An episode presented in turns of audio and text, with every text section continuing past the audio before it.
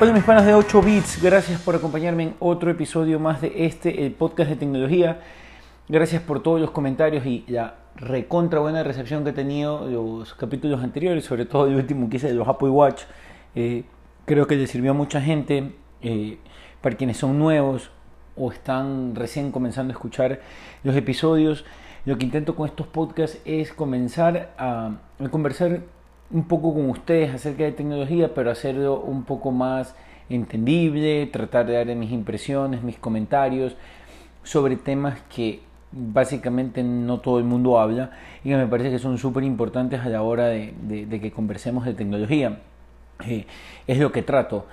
No quiero copiar estilos, no quiero meterme a hacer eh, podcasts de de unboxings o hablar de cosas que probablemente si tú estás interesado en tecnología ya lo conseguiste por otro lado porque hay gente que lo viene haciendo hace mucho mucho tiempo. Quiero que tengas mis impresiones un poco más aterrizadas eh, hacia lo que todos queremos o tratamos de entender porque hay muchas veo que hay mucha gente que habla mucho de especificaciones pero eso para muchas personas no significa nada eh, veo gente que habla de, cosas muy macro, pero trato de, por lo menos en mi estilo, llevarlo al micro y creo que, creo que lo, que lo estamos logrando, creo que aparentemente lo estoy haciendo bien, así que bueno, espero seguir así.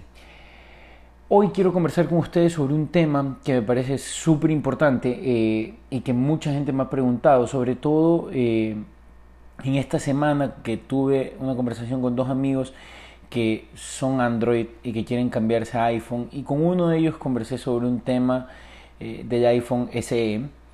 Eh, y yo les estaba diciendo que, bueno, si ellos quieren dar ese salto, porque obviamente ninguno de los dos quiere hacerlo como teléfono primario, sino que lo quieren hacer como para tener un segundo teléfono.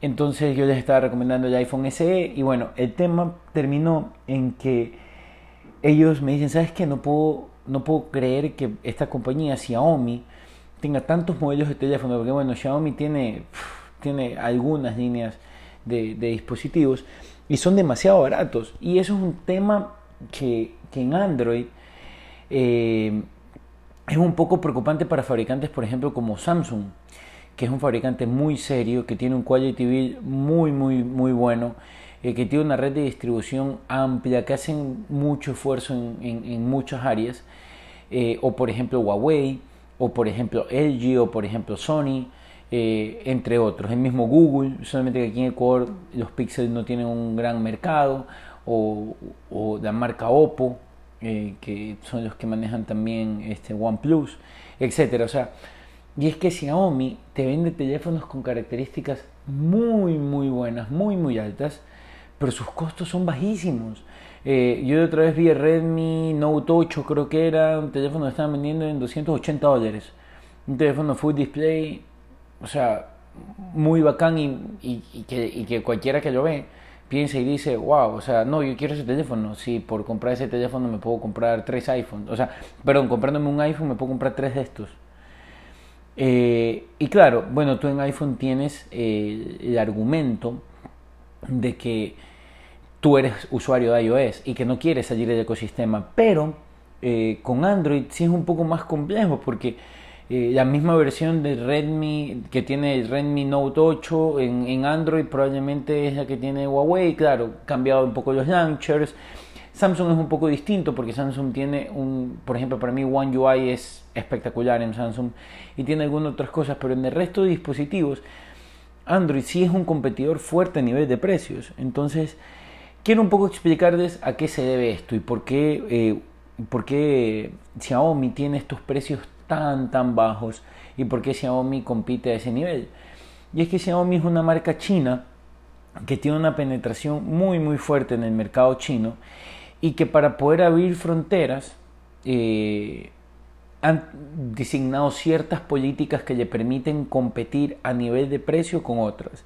Por ejemplo, por ejemplo, uno de los datos muy curiosos que, que leí cuando estuve haciendo un research para este episodio es que Xiaomi, eh, como promesa a sus accionistas o, como promesa de valor hacia el mercado, ellos eh, no ganan más allá del 5% del margen de ganancia en sus, en sus dispositivos. O sea, es el 5% del valor la ganancia de ellos.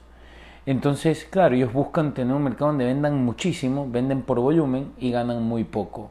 Pero esa es la promesa de, de, de, venta de ellos, ganar solamente que sea un margen de ganancia del 5%. Otra de las cosas que hacen es que no están metidos en ningún país para no pagar patentes. Es decir, ellos, por ejemplo, teléfonos de Xiaomi en Estados Unidos no encuentras, salvo que los compres en Europa o los compres en China y los lleves y los uses en, en territorio estadounidense.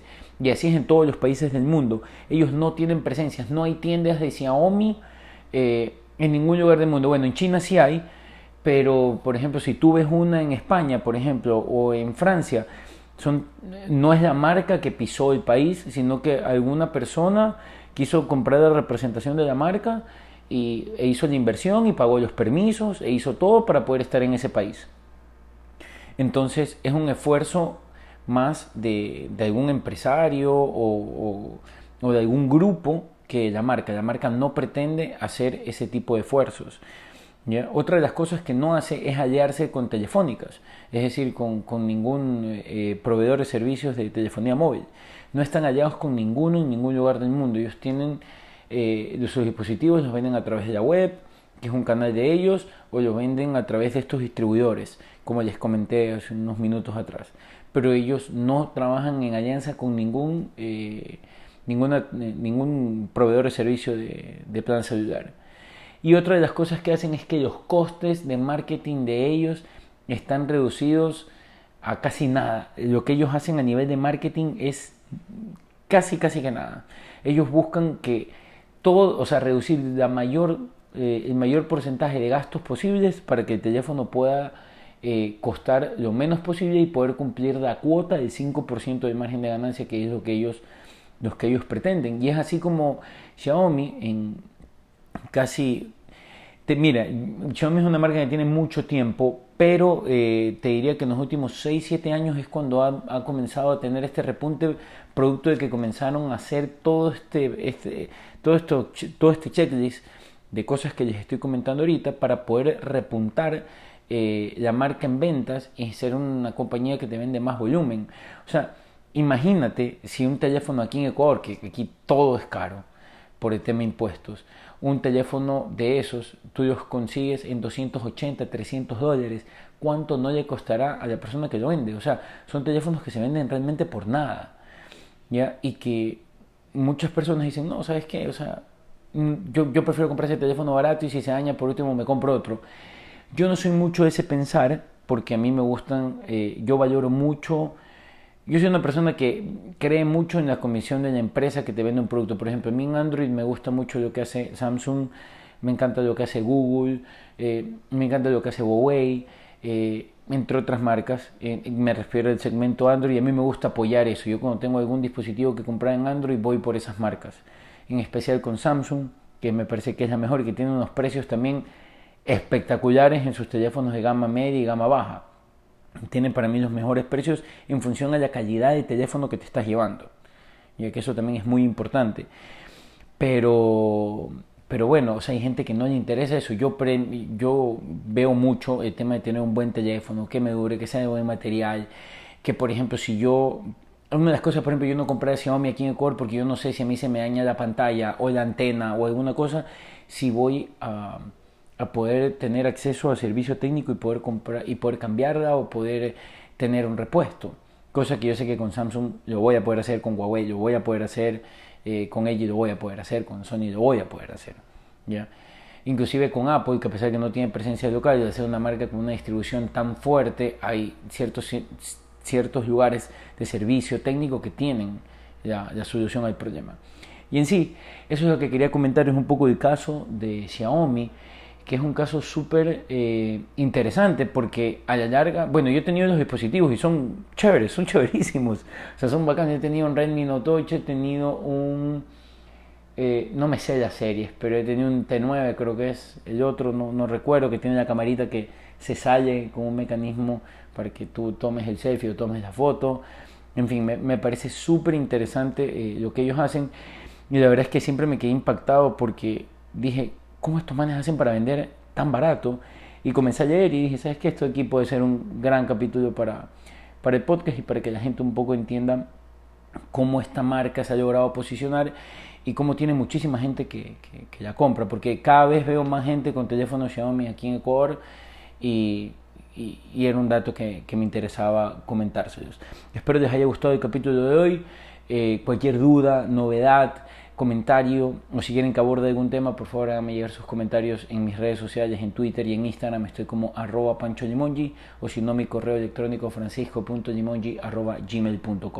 Que tengan un excelente día.